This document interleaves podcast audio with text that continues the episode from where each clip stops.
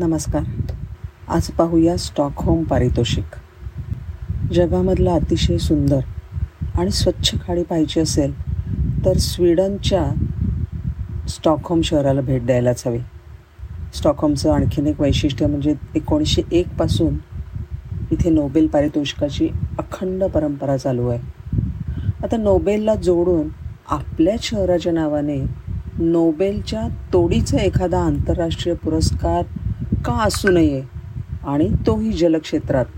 या विचाराने प्रेरित होऊन ह्या शहरातल्या नागरिकांनी आणि विविध संस्थांनी विचार करायला सुरुवात केली. आणि नुसता विचार नाही तर काही काम करण्यासाठी त्या पुढे सरसावल्या. आणि झाली की स्टॉकहोम जल पुरस्कार समितीची स्थापना झाली. आणि त्यांनी काय ठरवलं?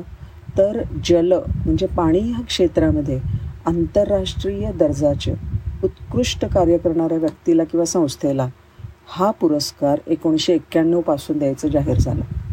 प्रश्न होता तो आर्थिक निधीचा. कारण नोबेल पारितोषिका एवढी श्रीमंती काय त्यांच्याकडे नव्हती. पण प्रयत्न आणि इच्छा मात्र नक्की होती. आणि ह्यासाठी ह्या पुरस्काराच्या समारंभाला जोडून एक जलमहोत्सव आणि जलपरिषद घ्यावी.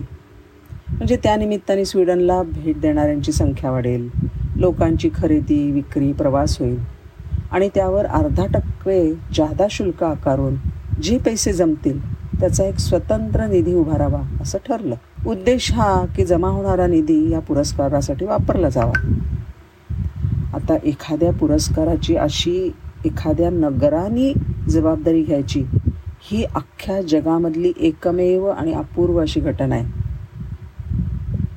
स्टॉकहोम पुरस्कार दरवर्षी बावीस मार्च या जागतिक जलदिनी जाहीर होतो.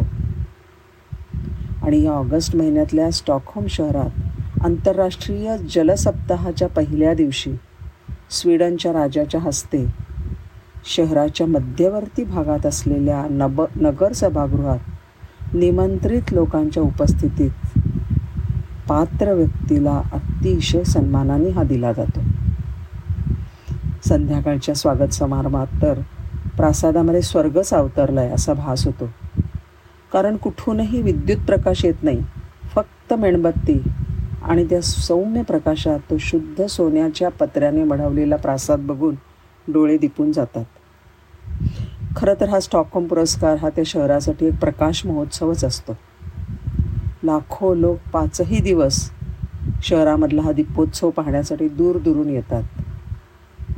रोज सयांग सायंकाळी आकाशामध्ये फटाक्यांची आतषबाजी होते. वेगळ्या वेगळ्या विविध रंगांची उधळण बघायला मिळते. त्यांची वेगळी वेगळी प्रतिबिंब. बापरे किती सुंदर. नदीच्या नितळ पाण्यामध्ये अशी झक्क उजळून निघतात. स्टॉकहोम पुरस्काराची आकर्षक प्रतिकृती.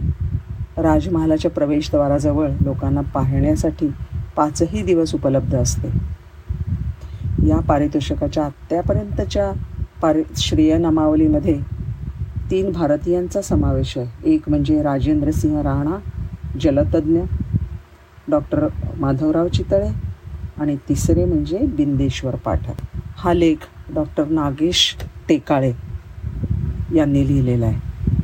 मराठी विज्ञान परिषदमध्ये. धन्यवाद.